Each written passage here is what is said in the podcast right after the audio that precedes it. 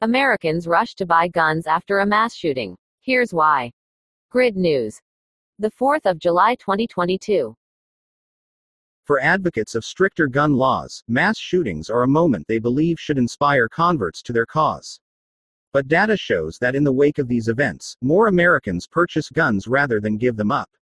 High profile shootings are really any major events where there is a perceived threat to safety, like the shooting on July 4 in Highland Park, Ill, where a shooter reportedly opened fire from a rooftop onto parade goers, killing at least five people, feed into the top reason gun owners say they purchase firearms worry over personal safety.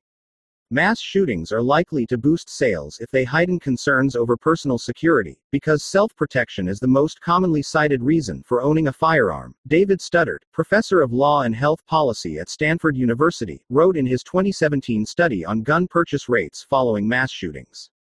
FBI background checks for firearms, one measure for estimating fluctuations in gun sales across the country, indeed increased after major mass shooting events and other unsettling news events, according to a grid analysis of data released by the Bureau.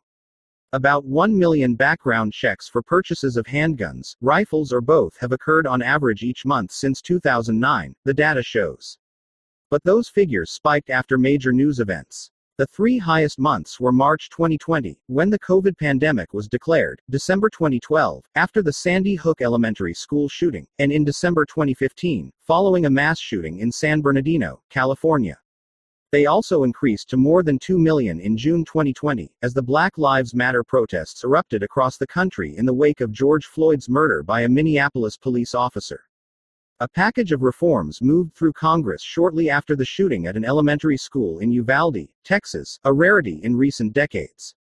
But in the aftermath of previous mass shootings suggests instead of convincing gun owners that this is the time to enact more restrictions, the idea of new legislation makes them dig their heels in even more. And it's not just politics. It's about how gun owners think of guns as symbols of safety that someone is trying to take away. Gun control proposals designed to decrease fear have the opposite of their intended effect on those who view guns as symbols of personal safety, increasing rather than decreasing their fears independently of any actual effects on gun violence, Studdert wrote. Such policies are therefore non starters, and will remain non starters, for the sizable proportion of Americans who regard guns as essential for self preservation. For many gun rights supporters, the debate over gun laws should be about who can have a gun. The idea that if you take guns away from people who have no plans to cause harm with them, then only the bad guys will have guns. The National Rifle Association and other gun rights supporters say measures limiting gun purchases don't make sense because there's a strong illegal gun market, and criminals don't obey gun control laws, the NRA writes on its website. By making it harder for law abiding people to buy a gun, the group argues, the government is leaving everyday people vulnerable to unlawful people with weapons. For those who value guns for self protection, removing guns from law abiding, good guys, while doing nothing to deter access to the bad guys who commit crimes is illogical anathema, wrote Joseph Pierre, a psychiatry and biobehavioral sciences professor at the University of California, Los Angeles, in a paper published in the journal Palgrave Communications. But that doesn't mean that all restrictions are off the table. Polling shows that, across the political spectrum, an overwhelming majority of Americans oppose people with mental illness buying guns, and a large, though smaller, majority supports background checks. Gun rights organizations also argue that when more people own guns, general crime goes down. At the time of publication, the NRA had not responded to requests for an interview. But the group does have a page on its site laying out its argument and citing some studies. But the argument doesn't address safety in the homes of individual gun owners. Most of the research shows that gun ownership puts families at greater risk of harm from guns. Studdert said that in a separate study he recently published on private arm ownership and mortality risk in California, having a gun in the house actually puts everyone in the home at risk of accidental or intentional homicide, as well as increases suicide rates. A gun turns out to be not a protector, but an instrument of death, he told Grid. Pierre said he believes gun owners are aware of the larger trend, it isn't that gun owners haven't seen or don't know the statistics.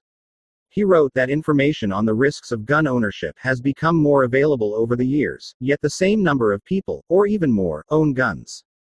Pierre said it comes down to what's called motivated reasoning, explained in Psychology Today as when biased reasoning leads to a particular conclusion or decision, a process that often occurs outside of conscious awareness.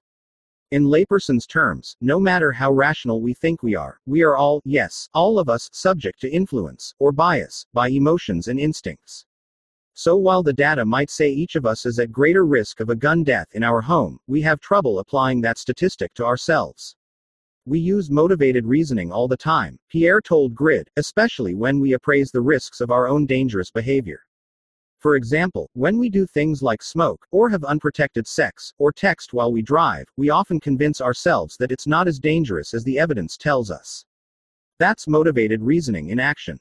Both sides of the gun debate do it, said Pierre, emphasizing that those who can't fathom a gun in their home should not fall into the easy trap of pathologizing gun owners and dismissing their fears as irrational. There's certainly plenty of that going on among pro gun advocates who discount the actuarial data on the risks of firearm ownership, Pierre told Grid.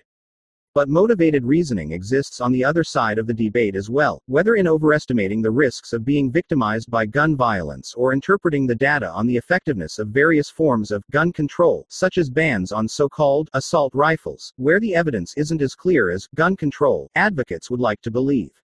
Many such advocates get hung up on media portrayals of weapons as military grade weaponry worthy of fear rather than looking at the facts about what might make certain types of firearms more deadly. For gun owners, that motivated reasoning includes fear of victimization, even though the majority of gun owners in the U.S. are white men from rural communities who tend to be in higher income brackets, wrote Pierre. These findings suggest a mismatch between subjective fear and objective reality. Studdert, who is from Melbourne, Australia, said that the tie many Americans have to their guns goes beyond just the belief that they keep you safe. The gun, he said, is an inherent part of American culture. There's a religious, political, social attachment to the firearm as a cultural symbol and as a consumer product in America that we just don't have in Australia, he said. You do have people that are strong believers in gun rights, but it's just not part of Australia's constitution. Pierre agreed. As I like to say, gun culture is American culture. We're a country born out of violent revolt against an oppressor. In more recent generations, the idea of good guys with guns, played out in childhood games, has remained part of the archetypal American hero. It's something that's routinely reinforced in Hollywood cinema that glorifies gun violence when it's used to fight bad guys. The problem we're facing right now is that we don't agree as much about who the bad guys are, he added. Pierre told Grid that the idea that there can be no compromise on either side of the gun debate is a myth, and maybe even an intentional one.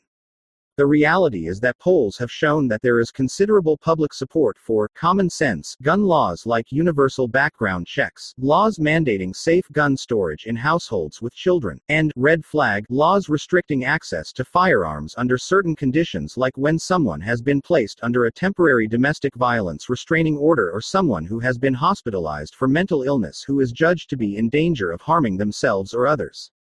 In the abstract of his paper, he calls for more research to resolve ambiguities about how best to minimize fear while maximizing personal and public safety, to help both sides find some middle ground. Thank you to Lillian Barkley for copy editing this article. This article has been updated.